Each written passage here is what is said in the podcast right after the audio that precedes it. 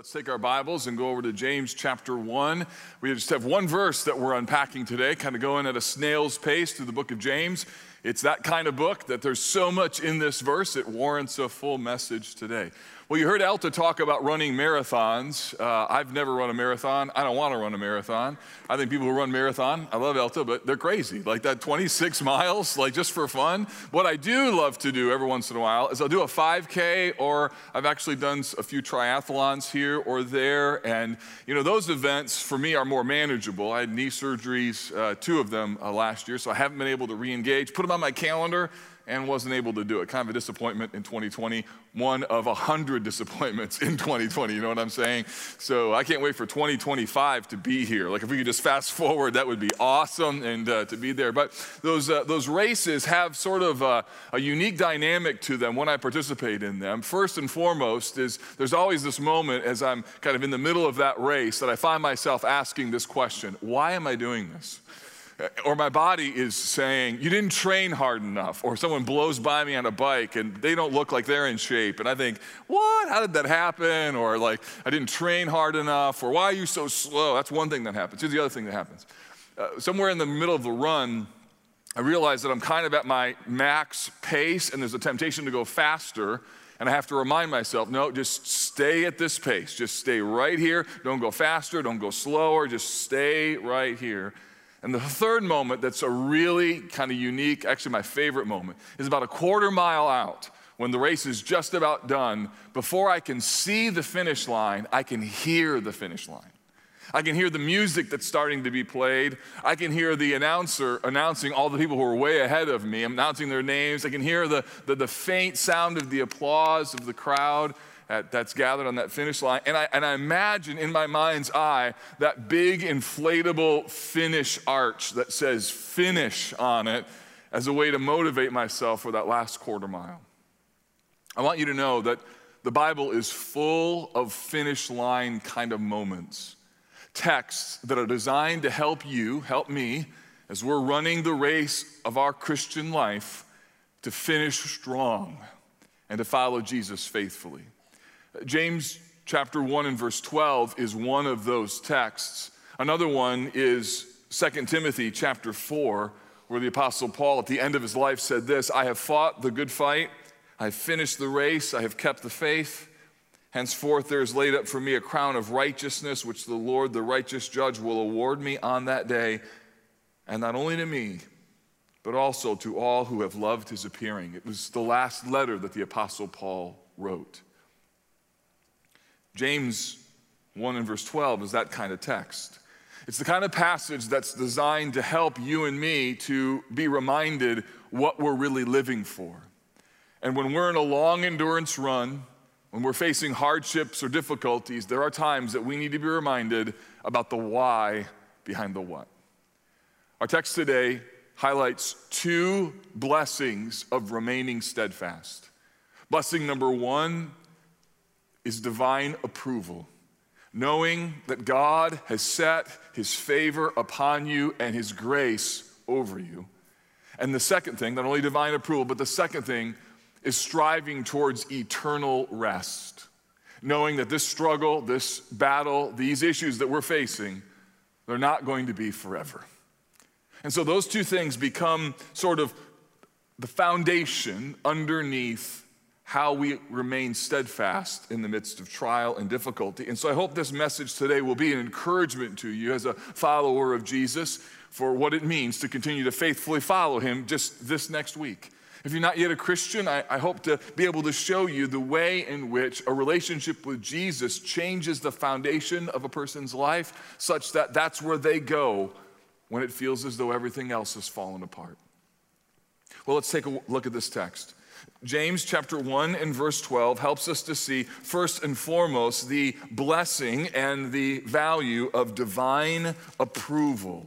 By this, I mean the kind of approval that can only come from the Lord, the kind of approval that comes from what God thinks of us, from what He knows to be true, and from what he says about the evaluation of our lives. I'm not talking here about what other people think of you. I'm not even talking about what you think of you or the perception of what you want people to think of you. I'm talking about hard stop, what God really knows to be true. And what James argues in this text is that there is a divine approval offered as both a command in verses 3 and 4, and now in verse 12, a commendation. He highlights this divine approval as a way to motivate Christians to follow faithfully. There's three words in the text that we need to unpack. Verse 12 says this Blessed is the man, that's one word, who remains steadfast, that's another word, under trial. Third, for when he has stood the test, he will receive the crown of life. So there's three words or phrases that we need to unpack. The word blessed, the word remains steadfast, and the phrase or the words stood the test. So, first, remains steadfast. He says, Blessed is the man who remains steadfast. Now, if you've been tracking with us in our study of James, that word steadfast should not be unfamiliar.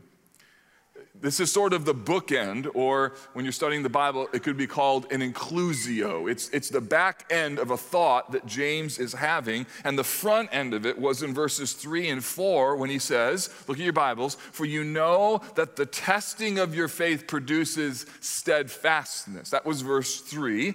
And I argued that that word means to endure or withstand or to bear up under something. It's the idea of waiting expectantly or leaning into the wave that's coming. Other translations render the word as to persevere or to endure. So in, in verses three and four, we learn that steadfastness is something that is forged through testing. It's something that we should allow to happen. Verse four says that. It says, let steadfastness have its full effect. So, what is happening here is James is commanding Christians to remain steadfast, to lean in, not away, to endure and persevere. So, he's commanding it, but in verse 12, he's commending it. He's commanding it in verse 3 and 4 do this. In verse 12, he's saying, celebrate that this is what God, by his grace, creates in you. He says, Blessed is the man who remains steadfast. In other words, remaining faithful under trial should be seen not just something that the Christian does, but also as something that the Christian loves. It's one thing to do steadfastness, it's another to love steadfastness. It's, it's one thing to say, I've got to remain faithful. It's another to say, I love faithfulness. You see, one of the challenges that we face when a time of trial or testing comes is the simple fact that there are some situations that you're not able to fix. You can't make it stop, and you don't know how you're going to get beyond it. Seasons that are like that, that are difficult, are uniquely challenging because they don't resolve quickly. Back in May, I talked about anxiety and worry, and I said in that one of those sermons that anxiety or worry is what fixers do when fixers can't fix. The challenge now in September is some of us fixers are plumb exhausted because we try every day to fix something that's not fixable. And what do you do? What do you do when there's no immediate solution? What do you do when it's so layered and complicated and, and, and the situation is always in change, uh, changing in front of you? Sometimes the singular goal in the middle of a difficult situation is the, is the faith commitment not to fix, it's just not to quit. It's the faith commitment to stay in the battle. Sometimes faithfulness simply looks like I'm just going to keep going and I'm not going to walk away. Parents, those of you who have young children, when your kids get older and there are moments when your parenting doesn't produce the effect that you want, when you think, if I just read this book or I just do this or I just think about this and X plus Y isn't, doesn't equal Z, there are some times that the best thing that parents can do is just simply to stay being parents who aren't going to quit or give in. Because there's a lot of sinful words that come out of quitters' mouths, if you know what I mean. where people are like, I'm all done. And as a result, they talk like they're all done in their frustration and in their anger. And maybe you found yourself over the last number of weeks or months, even as a follower of Jesus, acting like that. And what James is commending is this simple reality that the command is not just to remain steadfast, but sometimes success doesn't look like solving it. Success just looks like I'm in it and I'm embracing the mess and I'm just going to stay in the middle of this reality, even though it's exceptionally challenging. Divine approval looks like remaining steadfast. Secondly, it also looks like standing the test. Look again at verse 12. Blessed is the man who remains steadfast under trial, for when he has stood the test. That phrase, stood the test, is a singular Greek word. It's important. It's a word dokimos. It means to be proven, it means to be tested, it means to be examined, and it means to be affirmed. James used this, the same word in verse 3 when he says this For you know that the testing, there it is, of your faith produces steadfastness. So, divine approval, God's grace on us, not only helps us to value steadfastness, so that one of your goals for this week may be How was your day today? Well, I didn't quit. All right. That could sound so depressing, but from James' standpoint, that's success. I didn't give up. I didn't throw in the towel. I didn't walk away. I stayed in the fight. And even though it's bloody and even though it doesn't look like I won a whole lot, at least I stayed in the fight. That's what James is commending. And then he says, those who have stood the test, meaning that part of the value of what God is doing in us and through us is that he's proving what kind of people we really are. One of the joys of my life as a now a little bit older pastor is to help train and teach younger pastors how to preach and to preach effectively. But there's one thing that I can't teach a young preacher how to do. I can't teach him how to preach like a broken man. I can't. And I'm telling you, I can hear a different sermon on the same text with the same outline delivered in a very different way with a different orientation because a person has experienced brokenness and a person who has not experienced brokenness. Classroom sermons preached without a lot of suffering are true and biblical and right, and they can be helpful. But there is a different kind of sermon that is preached with a man who knows how to bleed. The text here is telling us that there's something that God wants to do in all of our lives, and that is to verify and prove how real and true He is and how real and true we are.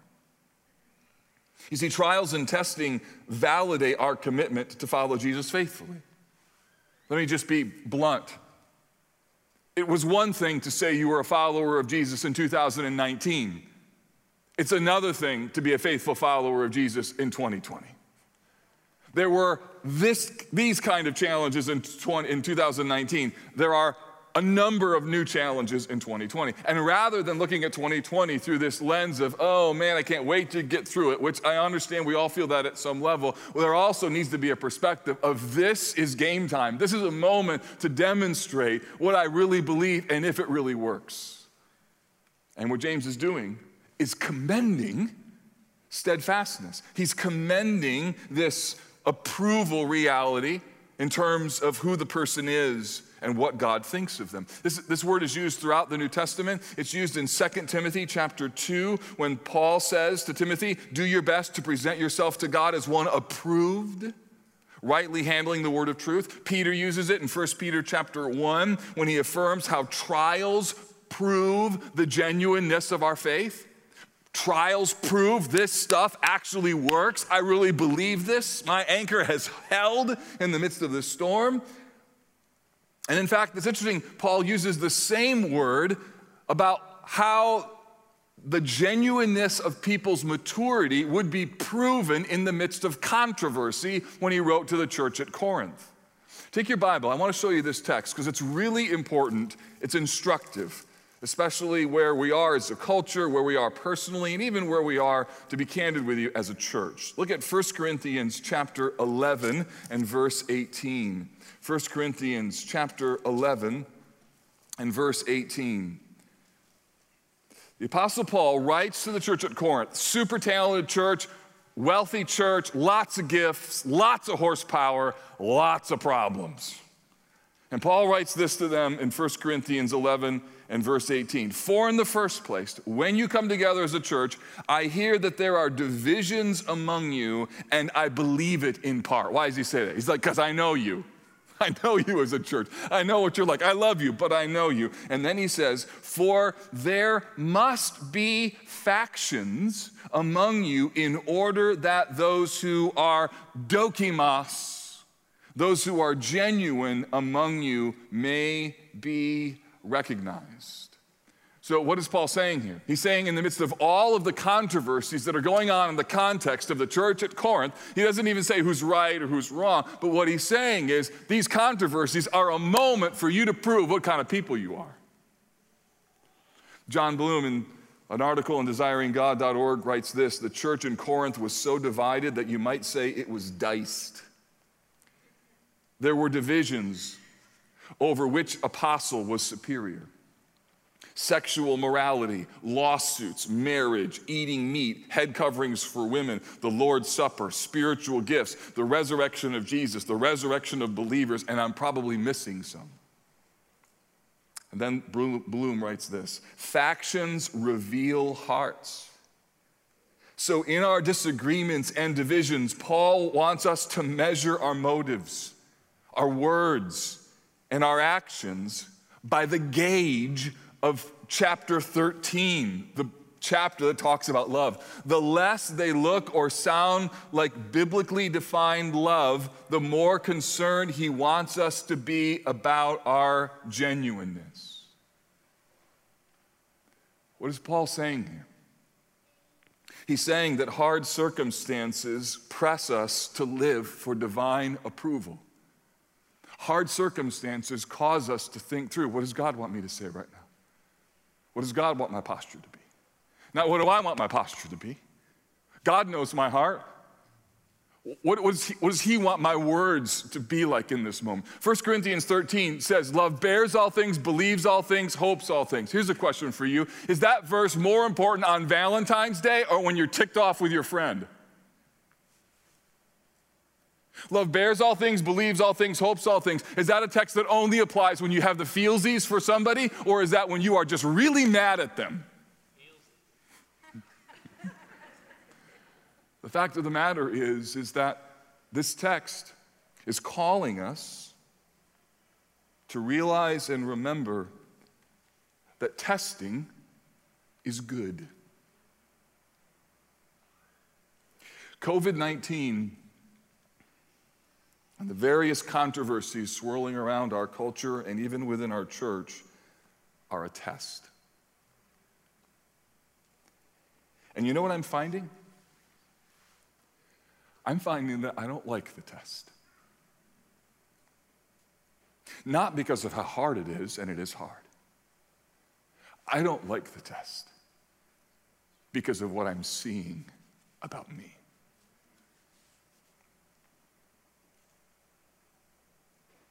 I'm disturbed at the way in which, when my beaker is bumped, at what surfaces.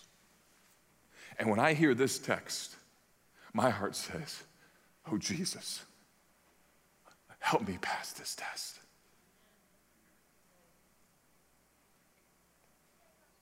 I'm burdened by what I see in evangelicalism across the country. I'm burdened what I see even in the context of our own church.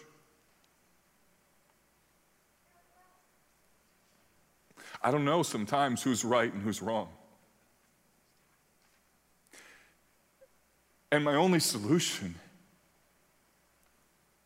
is to take all of that to the feet of Jesus and just say, Lord, you're the one who knows hearts.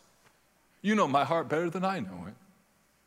And at the end of the day, you not only command me to be steadfast, you commend it. And so my goal, your goal, our goal, Christianity's goal across the board needs to be one day we're all going to stand before Jesus. We're going to have to give an account for every heart condition, every hurtful word, every ounce of gossip or slander we uttered, every moment that we jumped the fence on someone's motivation and we knew what we knew when we didn't know a thing. And what James is saying is steadfastness and trials mingle together in order to create a moment where we have the opportunity to prove if our Christianity is legit. And trials create that opportunity. So, one of the things that I'm trying to embrace during this season is just the fact that desperation and brokenness are part of the good fruits of divine testing. Rather than pushing desperation and brokenness away, I want to embrace it. Or think of it this way part of the test is to embrace the mess. just say, What a mess! Jesus, help me. Remaining faithful through the test is the essence of the test solving the test, fixing the test, ending the test, understanding the test, studying the test so you don't have to have the test ever again. That's not all part of the test. The test is whether or not you're simply going to remain faithful. And then James says this blessed. Blessed, he says, back to James chapter 1, is the man who perseveres under trial. That word blessed, if we had time to unpack it, I could show you in the book of Psalms how the book of Psalms opens with Blessed is the man who walks not in the counsel of the ungodly, or stands in the way of sinners, or sits in the seat of the scoffers. I could show you Jesus' words in the Sermon on the Mount Blessed are the poor in spirit, or the Apostle Paul who says in Romans chapter 4, Blessed is he whose lawless deeds are forgiven. What does it mean to be blessed? It means that you receive and live upon the grace of God. It means that God helps you. It means that God affirms you. It means that God loves you. It means that, church, over the finish line of the Christian life is not the word finished, it is approved and loved. James points us to this divine affirmation as a primary means of motivation. Namely, that the calling of the Christian life is to live in light of what God thinks of us, to live for His approval, and to pursue what glorifies Him.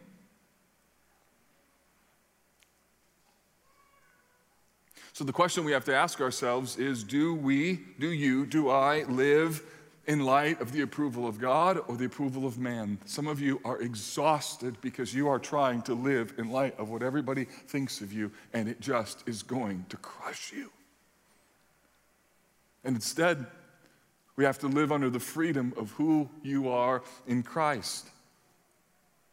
Do you live for divine approval such that it changes how you talk or what you think about or even how you sleep? Do you realize, as a friend of mine says, that the scoreboard is in heaven?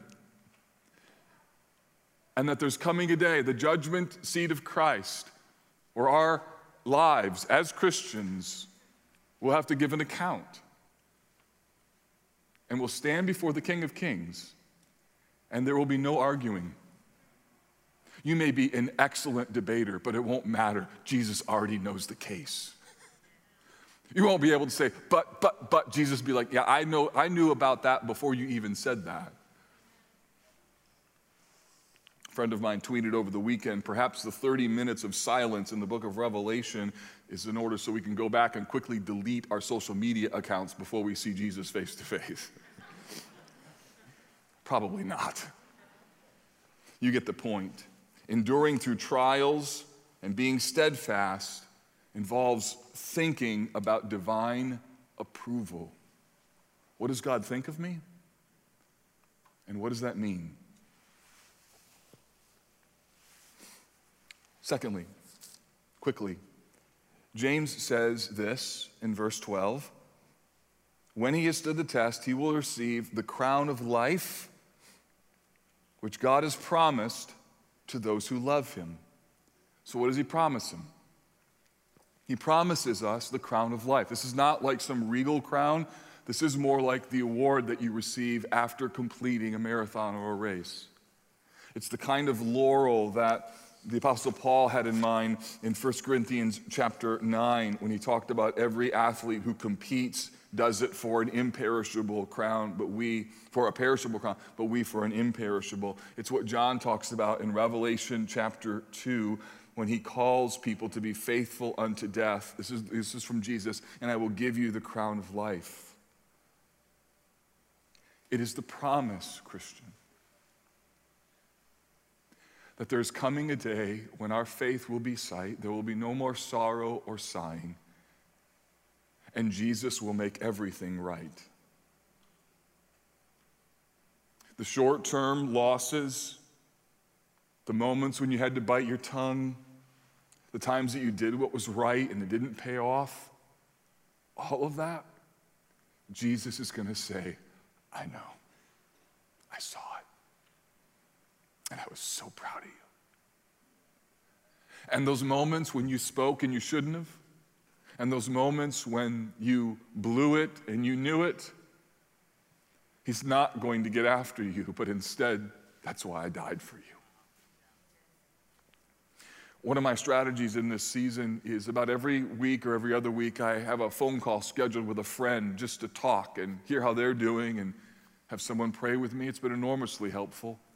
This week I had a call with a friend and he did something that was just so simple and so helpful. He said, Mark, I want to remind you about the gospel. And I was like, bro, I know the gospel. I mean, come on. He spoke the gospel over me. And it was so helpful. And then he said, It won't be long, brother. It won't be long. Meaning, this is not going to last forever, and we're looking for a future kingdom. So, can I just do for you what he did for me? Can I remind you, Christian, that Jesus died for you? Can I remind you that at your worst, Jesus is at his best? Can I remind you that sealed over your heart is this eternal truth God is for you and not against you? Can I remind you that as far as the east or from the west, so far your sins have been separated from you because Jesus came into the world to save sinners and big ones like you and me so that he could rescue you not just from condemnation in hell, but from uncertainty as to where your future lies? Can I remind you that at the end of the day, all of your sins, everything you've ever done, and everything you will ever do is all covered by the shed blood of Jesus, and that over you is this e- wonderful eternal promise that Jesus knows who are His, and no one can take Him out of His hand. Not even you. If he loves you and set his seal upon you, he bought you and purchased you and made you his child, and not even your weakness or your fear or your doubt or your despair can separate you from the love of Christ. The enemy can't touch you because Jesus has got you.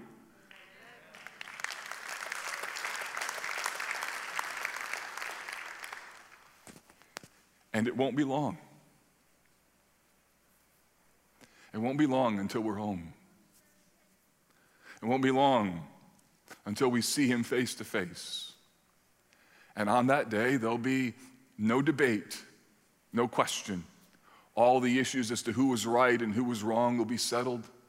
What was true and what isn't. There'll be no more fake news or conspiracies. There'll be no more doubts or wondering. It'll all be known. Jesus will silence the world and say, Let me tell you what's really going on. I'm king of everything. And when he promises the crown of life, he promises rest for those who are weary. There's coming a day when our faith will be sight. There's coming a day when we'll see him in all of his glory. And so, what do we do in the meantime? We remind one another about these truths. I want to remind you read your Bible so that you'll love Jesus. Spend time in prayer so that you'll love Jesus. Make worship, either in the room or online, a priority so that you'll love Jesus. Sing about him, talk about him, study him, think about him. Let your words reflect him. Let your actions represent him. Let your generosity emulate him. Let everything you do be marked by the aroma of the risen Christ. Do everything, everything in remembrance of him.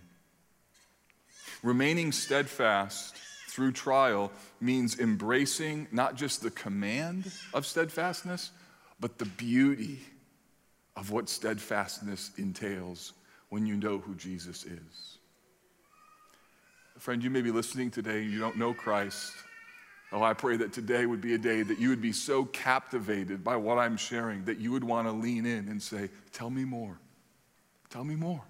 I want to know what, what is that thing underneath your life? I don't have it, I don't understand it, and I want it. And the Spirit of God may today may be drawing you to put your faith and trust in Jesus. And if you're a Christian, Oh, dear friend, live your life in such a way, not that you can earn God's approval. You already have His approval. Live your life in light of the fact that he approves of you and out of the overflow of your love for him, how he set his affection on you, let Jesus' life live through you so that other people can see it and God could be glorified and the purpose of your life could be complete because people see Jesus in you. That was God's plan from the very beginning. In a race, when you cross the finish line, there's a really fun moment. People are all gathered, they're eating bananas and drinking Gatorade. There's small little pockets of people, and they're talking, they're celebrating that that's over. They talk about the challenges of the race, and there's a beautiful community sense that's in the air. In that moment, the race is finished and the party's begun. And what a day it will be when the race is finished and the party begins. Until then, we have little glimpses of that party. It's corporate worship, it's little small groups, and it's the Lord's table. So let me invite you to take the elements and let me pray for us as we get a foretaste of a future party. Oh, Father, we pray that you would use now, the receiving of these elements as a confirmation of truths that we hold dear. Lord, let this be a moment not just to command steadfastness, but to commend it. We pray this in Jesus' name. Amen.